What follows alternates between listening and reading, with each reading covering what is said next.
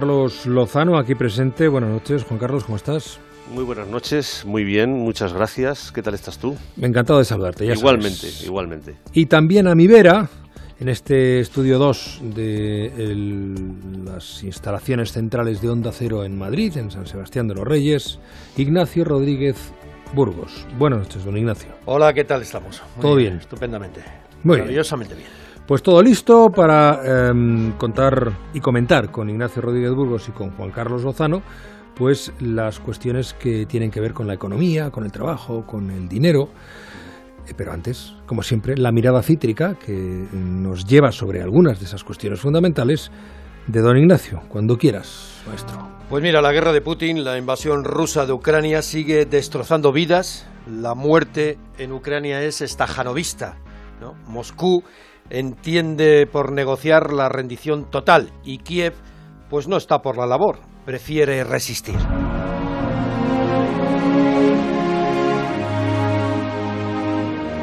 Para resistir se necesita moral alta, voluntad, armas y dinero, mucho dinero. El frente económico sigue a marchas forzadas al bélico. Los ucranianos, la parte más débil de este conflicto, pide ayuda y también le echa imaginación.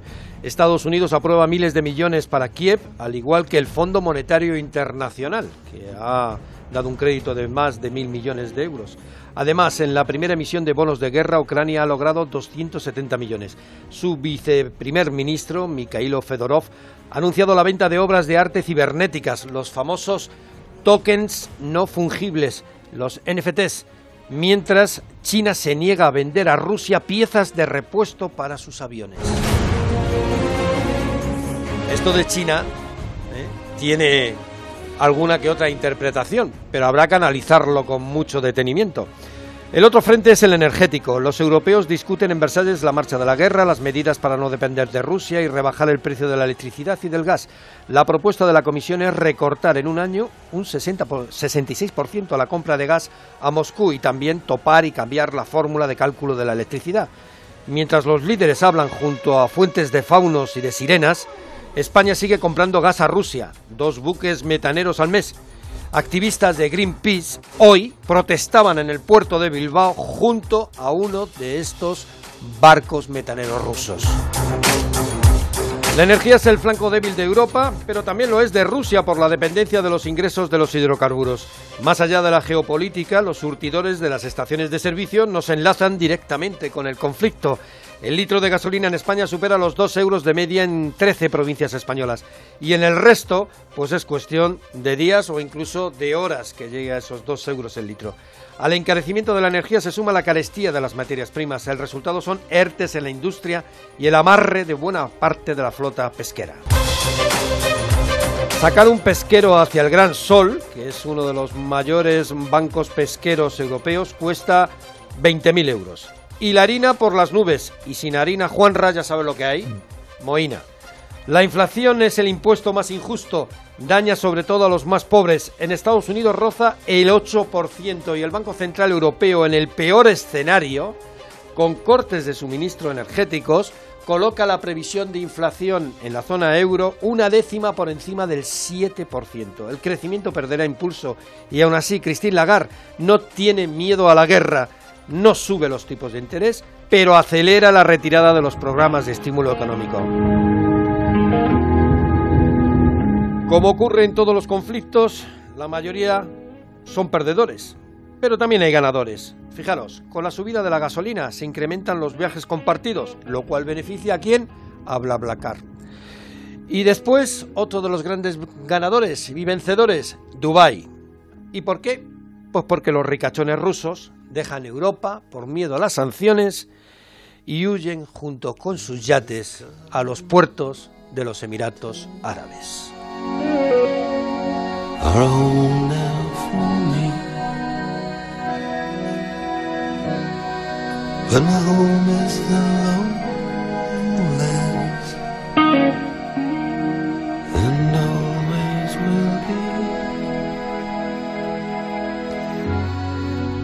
Pues alrededor, de la guerra y sus consecuencias, de las sanciones eh, a Putin y su impacto, eh, se reúnen los jefes de Estado y de Gobierno de la Unión Europea en Versalles cerca de París, más cerca de, más cerca de Disneyland, por cierto, para hablar del problema del suministro, esto no es simplemente es una orientación geográfica, ¿no? para hablar del problema del suministro energético por culpa de la guerra pero lo de hoy es una reunión informal, así que no se espera que se tomen medidas hasta la cumbre europea del 24-25 de marzo. No sé si es demasiado tiempo, pero en la Unión Europea se suelen tomar estas cosas con calma, aunque sean urgentes. Mientras tanto, y esa es la urgencia, los precios no dejan de subir y como consecuencia cada vez hay más empresas que deciden parar la producción porque no pueden hacer frente a lo que ha subido, por ejemplo, el recibo de la luz. Pedro Pablo Gonzalo. Pedro Pablo González, buenas noches. Buenas noches, desde el sector pesquero a la industria siderúrgica, pasando por el sector cerámico, papelero, alimentario, agricultores, ganaderos. La queja es clara, la subida de precios de combustibles, electricidad, gas, materias primas, hace inviable que se abran empresas o se mantengan explotaciones. Hoy se han confirmado cierres temporales de acereras en Asturias, Euskadi o Andalucía. Y es que, como indica Onda Cero Andrés Barceló, director general de la Asociación de Industrias Siderúrgicas, estamos ante la tormenta perfecta. Lo que no soporta es este país estar pagando esos precios porque eso nos dispara la inflación, eh, va a suponer cierre de actividad va a suponer. Pero ustedes que estamos en la tormenta perfecta. Tormenta perfecta que ha provocado que las cofradías de pescadores digan basta o el gobierno toma medidas o no podrán salir a faenar. Basilio Otero, presidente de Cofradías de España. Si la escalada de precios no se detiene, ya es inviable la flota hoy en día para, para encima tener que soportar más subidas. Con lo cual, eh, más pronto que tarde acabarán parando todo. Ante esta amenaza, el martes, reunión con el sector de pesca en el Ministerio de Agricultura, Pesca y Alimentación. Se van a estudiar reducciones fiscales, pero de acuerdo con Europa. Luis Planas, ministro de Agricultura. Tenemos que examinarlo desde un punto de vista fiscal y tenemos que ver efectivamente cuál es la posición también de la Comisión Europea. No es un problema solo español. El martes, por cierto, también manifestación de agricultores en Madrid. No se puede aguantar más la subida de precios de cereales para ganadería y para consumidores. El pan subirá, como indica Ana Marcena, presidenta de la Asociación de Panaderías de Zaragoza. Si no subimos productos, vamos a ver eh, pérdidas en muy poco plazo. Ayer nos decían, o sea, os vais a, es probable que os quedéis sin harina, así que aún subirán más. Desde el Ejecutivo reiteran, se están estudiando fórmulas para frenar las altas de precios de energía, luz y combustibles, pero empresas y explotaciones cierran a la espera de estas medidas. Una recapitulación así muy sintética nos pone ante un panorama incómodo, por lo menos. Por lo menos, ¿eh? el sector siderúrgico habla de tormenta perfecta, las cofradías de pescadores dicen basta, los agricultores vuelven a manifestarse la semana que viene y nos suben el precio del pan. Hacer medidas, qué medidas? ¿Qué, ¿Qué es lo que que, no, claro, que nos puedo preguntar qué es lo que va a pasar, pero no sé qué medidas se pueden adoptar. Simplemente hay que resignarse a que las consecuencias de una acción comprometida eh, con Ucrania, eh, como es eh, la adopción de sanciones a Rusia, nos va a obligar precisamente a ese sacrificio. Pues hombre, A ver, yo creo que medidas se pueden tomar, pero la guerra exige sacrificios. Mm. Eso también es una evidencia, ¿no? El otro día Josep Borrell hacía referencia a esto, ¿no?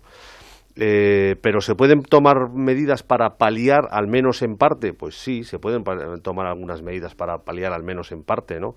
Eh, se está hablando de, desacoplar el precio del gas al, de la factura de la luz. Bueno, es una medida eh, que en otros momentos hubiéramos tachado de intervencionista, pero que en una situación eh, extrema eh, o de urgencia, pues eh, a lo mejor hay que, hay que planteársela seriamente, sino tomarla cuanto antes, porque además estamos viendo las consecuencias, ¿no? Hay muchísima empresa de la llamada electrointensiva, es decir, de la que necesita muchísima muchísima cantidad de energía para poder funcionar, lo que comentábamos antes, mm. de las siderúrgicas, las químicas, en general todo lo que necesite mucha energía, pues que tienen que parar. Eh, eso son fábricas que paran, personas que evidentemente van o a un ERTE o incluso peor, a un, o a un ERE. Eh, y, y sobre esto hay que actuar. Ya no solo estamos hablando de lo que es el recibo de la luz, ¿no? Para los, para los hogares, sino de, de, consecuencias directas sobre el empleo y sobre las empresas. O sea, esto, y esa es una de las medidas que se pueden tomar. No creo yo que haya muchas más, sinceramente. Pues seguro que hay mm. algunas, por lo menos digo que sean medidas de calado, ¿no? Pero hay que, hay que hacer algo al mismo tiempo que aceptar que, cuando estás en medio de un conflicto, pues eh, vas a salir perjudicado. Eso es así. Bueno, el, problema del, del, gas venía ya de antes, de los precios de la energía. Es decir, acordaros de los precios que se alcanzaron en octubre y en noviembre. ¿eh? Ahora muchos consideran que, que, Putin ya estaba preparando el terreno, eh, recortando flujos de gas para elevar precios y China estaba comprando mucho gas en aquella en aquel momento era sobre todo el gran comprador de gas después ha revelado que China prácticamente le dio el visto bueno a, la invasión rusa de, Ucrania no entonces bueno pues empiezas a sospechar que todo estaba eh, hmm. en parte conectado, conectado ¿eh? por el gasoducto y por la política geoestratégica de dos dictaduras ¿eh? de dos líderes que vienen del Partido Comunista los dos ¿eh? habría que recordarlo, ¿eh? que no solamente Xi Jinping, líder del Partido Comunista, sino que eh, Putin fue dirigente del Partido Comunista en, Dresde, concretamente, como teniente coronel de la KGB. Tú sabes, y perdóname, voy a hacer un paréntesis solo que me llama mucho la atención, la terminología que ha utilizado hoy el portavoz del Ministerio de Defensa ruso para hablar de la entrada de las tropas rusas en determinadas ciudades y del papel de las fuerzas de las eh, repúblicas que ellos consideran independientes. Bien, ha dicho las fuerzas populares. Liberaban terrenos. Hablaba de fuerzas populares, que eso me parece terminología soviética. Cierro paréntesis. Sí, los ejércitos soviéticos siempre eran populares. Mm. ¿eh? Y sobre todo, bueno, lo saben los, los, eh, los que se levantaron en Hungría en el año 56 o los pueblos que se levantaron en, en Checoslovaquia, en Praga, en el 68. No hay que ponerte más que un trapo para que entres en la historia. ¿Cómo te gusta, Ignacio? es que hay una cosa que he oído antes. Que Pero yo, yo estoy muy de acuerdo. ¿eh? Lo de la provocación a Putin, ¿no? Como buscando justificaciones a. a la lógica de un dictador. a la, lógica, de un dictador. Es muy difícil encontrar eh, lógica a la guerra, ¿no? Eh, desde que llegó Putin al poder, hace ya 20 años, Nada más llegar al poder, eh, había terminado la primera guerra de Chechenia, que no fue nada favorable a las tropas rusas. Comenzó la segunda guerra de Chechenia, que terminó con Grozny aplanada. O sea, totalmente bombardeada, Grozny, la capital de Chechenia, totalmente aplanada. Después, eh, Abjasia, en Georgia, eh, se declaró independiente y rápidamente acudieron las tropas rusas a, a solventar el problema, de tal manera que la mitad de la costa del Mar Negro de Georgia está ocupada por tropas eh, rusas que apoyan a Abgesia.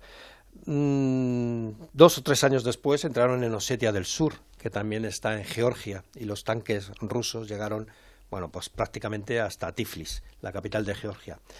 Eh, varias veces han entrado como fuerzas populares de apoyo a los gobiernos que eran antiguos dirigentes del Partido Comunista que se convirtieron en dirigentes de las repúblicas independientes en Centroasia, ¿no?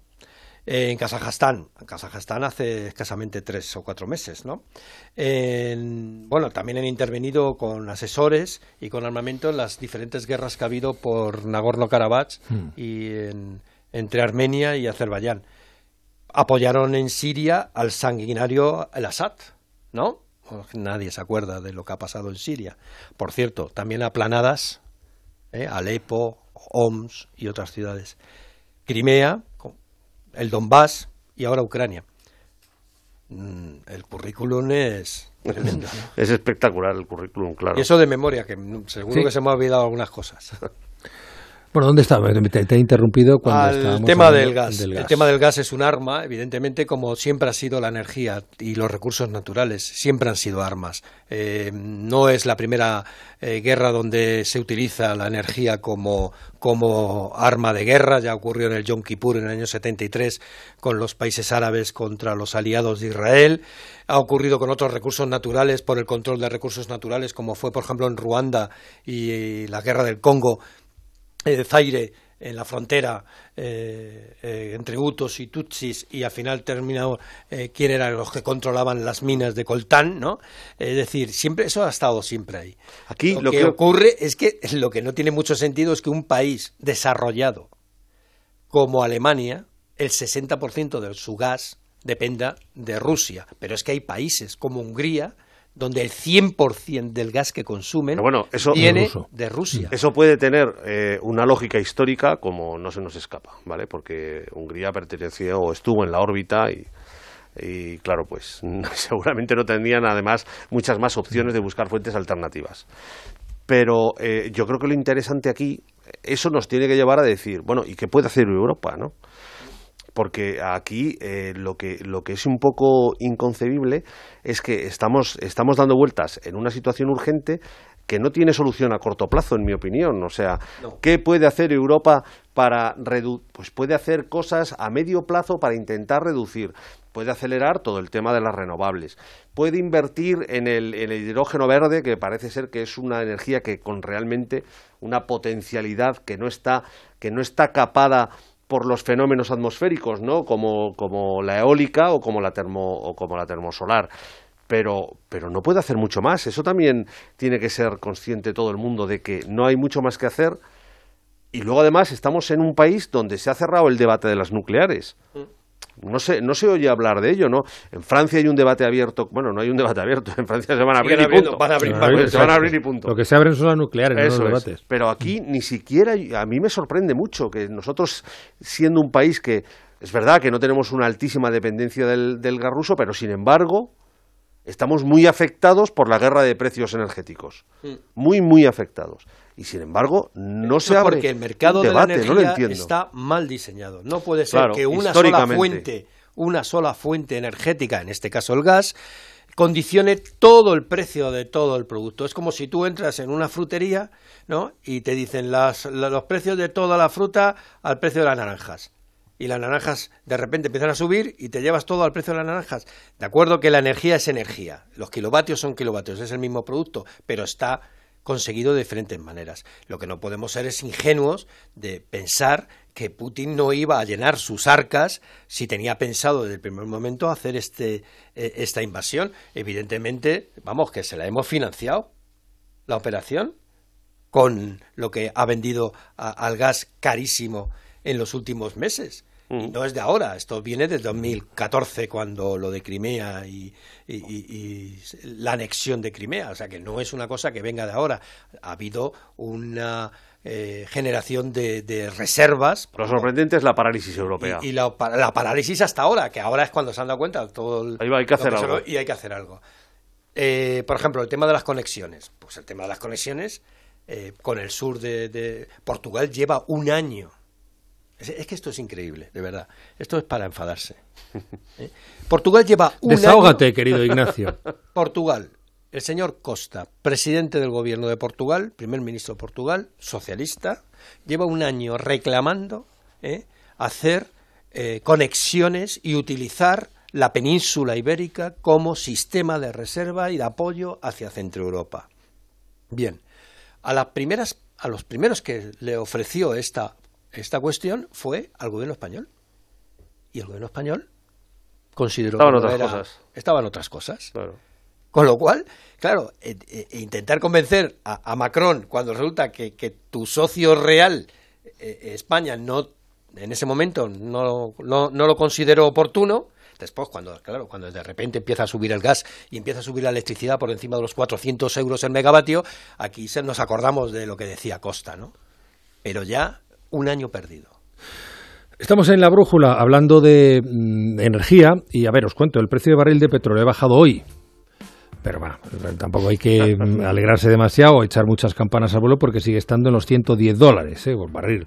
Como consecuencia, el precio de los carburantes no para de subir, tanto la gasolina como el diésel. La 98 Super está ya en no pocas eh, gasolineras a dos. Dos y algo. La 95. La, la, ¿Qué he dicho? La, la de 98 ya, esa ya va lanzada. La 95, llega, no, no, yo la que había visto, la que he visto es los, por encima del 2,98, pero el 95 también. También. Está muy cerca o sí. No, no, no, no en, 13 provincias ya, hoy, en 13 provincias españolas, la media está por encima de los 2 Bueno, pues ya hay mucha gente que se plantea dejar el coche en casa Claro, los transportistas no pueden porque trabajan en él y ahí vamos a tener un problema. Jessica de Jesús, buenas noches. Buenas noches. Es la décima semana consecutiva de subidas. Desde que comenzó la invasión a Ucrania el 24 de febrero, La gasolina se ha encarecido un 10,8%, un 14,6% el gasóleo. Las subidas han sido de un 4,4% y un 5,6% respectivamente solo en la última semana, según el Boletín Petrolero de la Unión Europea. Llenar un depósito medio es ya un 37% más caro que hace un año. Llenar uno de gasolina nos costaría en estos momentos unos 92 euros,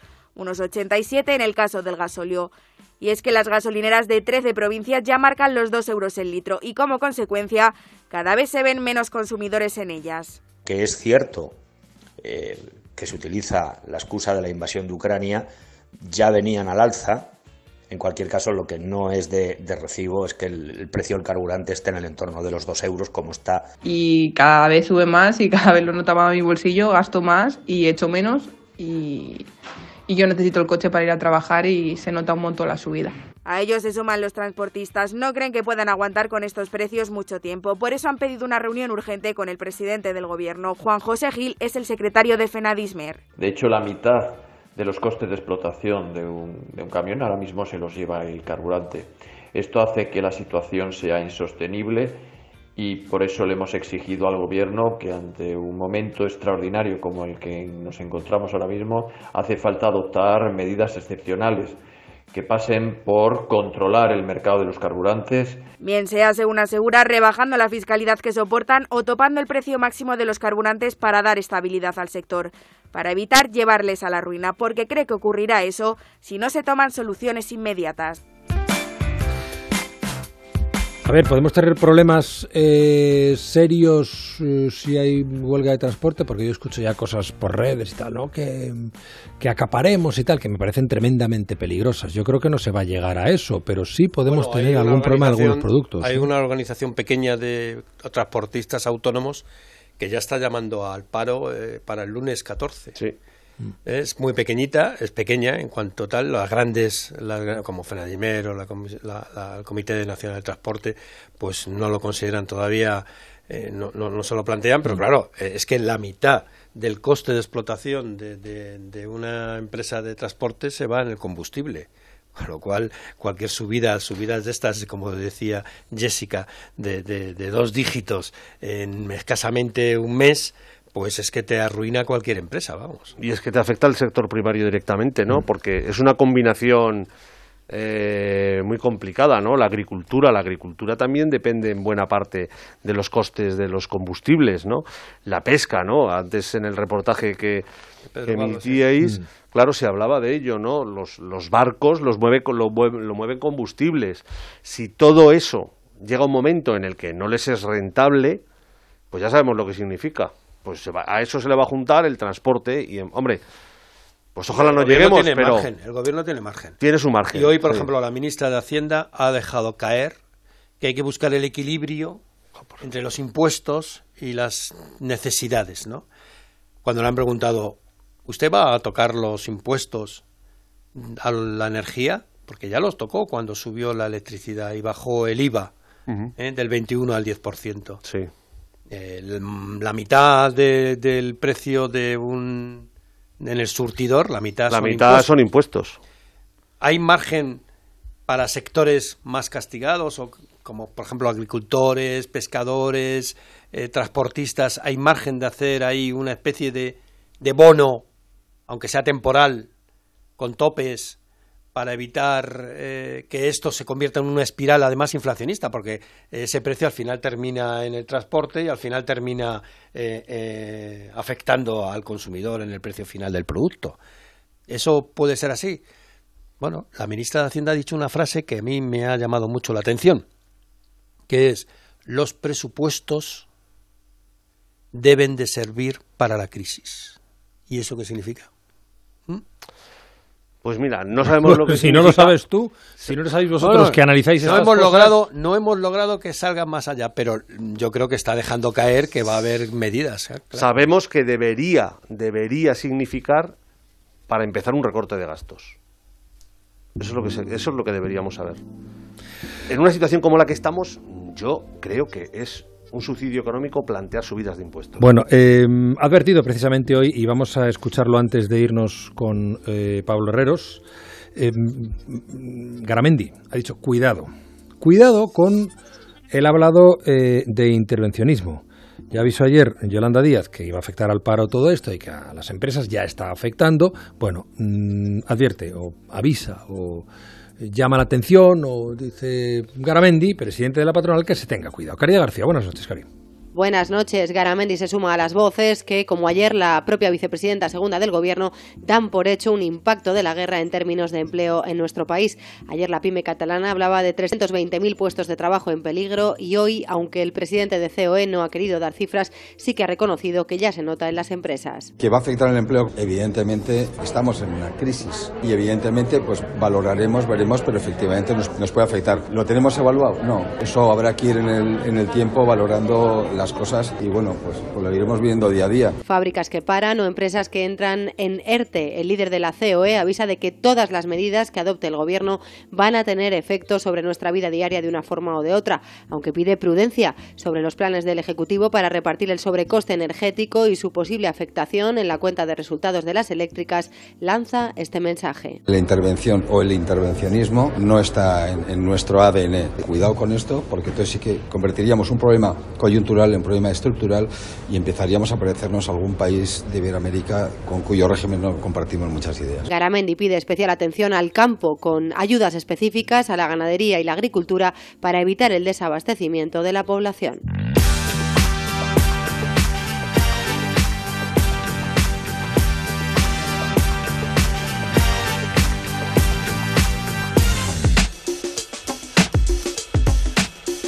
Pablo Herreros, buenas noches. Buenas noches, Juanra. ¿Cómo estás? Fenómeno, aquí estoy, de lujo. Bueno, pues eh, le, has dicho a Belda que nos vayan marcando con alguna música, supongo, ¿no? Eso es. Pues dale. Ah, ah,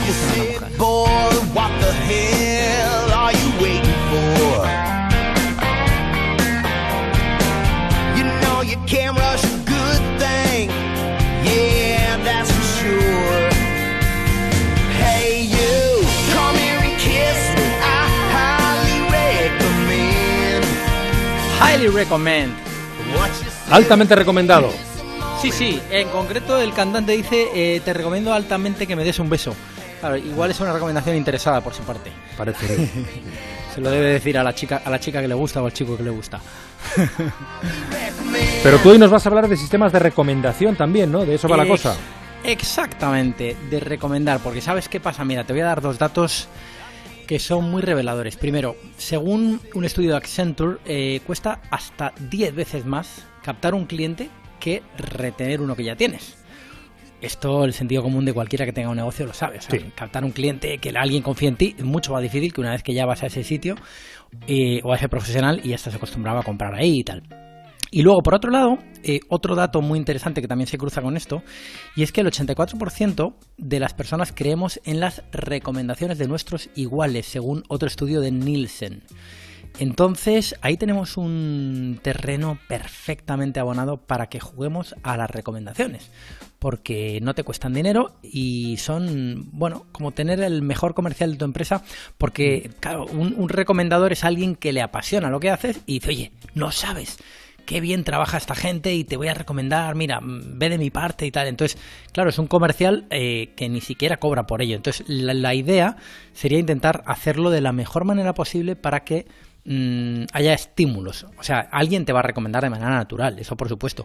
Pero claro, si piensas en crear ese sistema de una manera que te favorezca y que, sea un motor, mm, lo ideal es, diseñarlo. Entonces, si tienes un negocio, te diría, mm, diseñalo de una manera hay una parte bonita, emocional, que es, bueno, primero, el, tema de los influencers, o sea, por ejemplo, Steel Lauder, porque, porque veamos una, una marca de tal, eh, el 70 y pico por ciento de, de sus presupuestos de cosas que están haciendo estas de marketing y tal, lo están destinando al tema de influencers. Yo no te digo que contrates a, a un David Bisbal o a un no sé quién, sino que contrates a influencers mm, reales de tu negocio y pequeñitos, o sea, a gente pequeñita que sean clientes apasionados. Esa es la manera de no, de no meterte en un jardín. ¿Y hmm. cómo lo puedes hacer? Pues mira, mm, te diría que crees un sistema para que, decía Dale Carnegie, eh, permite que las personas se apunten una medalla, ¿no? Permite que, que ellos se apunten una medalla y a la gente le gusta mucho, ya la gente lo hace por el placer, ¿no? de, oye, mira, me encanta esta película, tienes que ir a verla.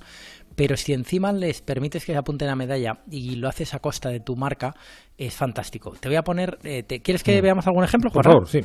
mira, por ejemplo, Tú tienes, imaginemos que eres un productor de aceite de oliva de este virgen extra maravilloso que tenemos en, muchísimas zonas de España y, y, dices, vale, pues yo vendo unas botellas de un litro que, o de medio litro y tal que son espectaculares y cuando alguien me compre, lo que voy a hacer es mandarle, además, botellitas de pequeñas. O sea, le mando cuatro o cinco botellas de pequeñitas, de 50 centilitros, y lo que hago es que esas botellas las etiqueto con una etiqueta muy bonita que dice, pues, eh, para ti con cariño. o sea, personalizarlo. claro, no, ni siquiera personalizarlo, sino, sino dejarlo en blanco para para espacio en blanco con cariño, para, o para fulanito y tal, y lo que quieras. Y entonces de esa manera le permites que, imagínate, yo pido tres botellas de esas y me llegan muestras, me llegan cinco o seis muestras con preparadas para que yo las regale. Entonces, claro, le regalo una, pues mira, una Chapo Paulaza, otra Juan Ramón, otra no sé quién y tal.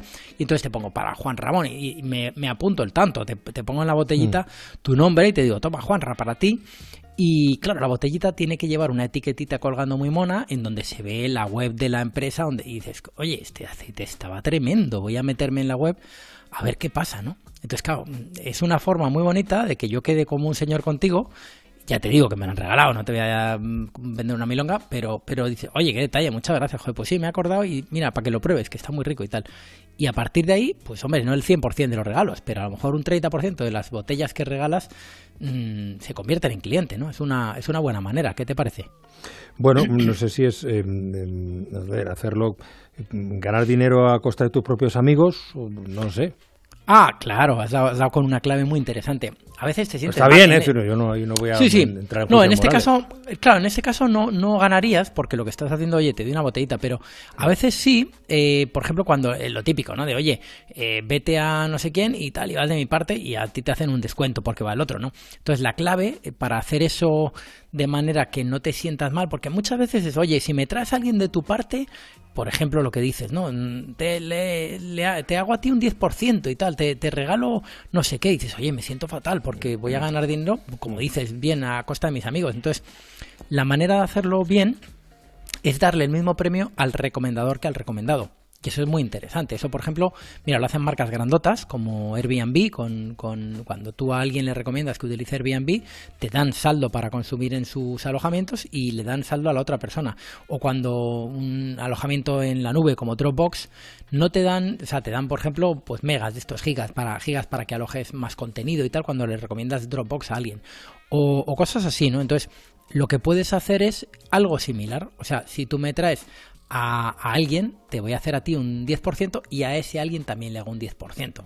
Así que, o te hago un regalito a ti y a la otra persona también. El mismo regalo que te hago a ti, se lo hago a ella. Y de esa manera ya estás compartiendo. Ya le dices a tu amigo, oye, mira, Juanra, comprar aceite este, que es que cuando tú pidas, hagas un pedido, te hacen un descuento de no sé qué y te hacen un regalito de tal que me lo hacen a mí también por haber por haberte llevado y tal. Ah, joder, pues muchas gracias, qué bien, me alegro. Pues mira, vas a ganar gracias a mí. Y dice, pues sí, sí, pues yo también, fenomenal, ¿no? O sea, los dos se benefician de la, de la misma manera. Es una manera muy, muy interesante de, de hacerlo, ¿no? Y se puede hacer, te diría, en cualquier negocio, porque dices, bueno, un negocio más, por ejemplo, se me ocurre un asesor fiscal. Yo tengo, eh, conozco asesores fiscales que, que, dicen, oye, cuando me traigas a algún cliente, pues eh, al cliente un servicio en plan serio, como un abogado, un asesor fiscal, no le van a hacer un descuento. Pero a lo mejor si tú estás ya con ese asesor, te dice, oye, que te, te bonifico la cuota que pagas cada mes en un 5% o en un 10% mientras tengas, eh, hayas traído a este cliente o durante un año o lo que quieran considerar, ¿sabes? Porque hay, hay negocios que está feo, un abogado que te haga un descuento, pues no sé si es posible, pero,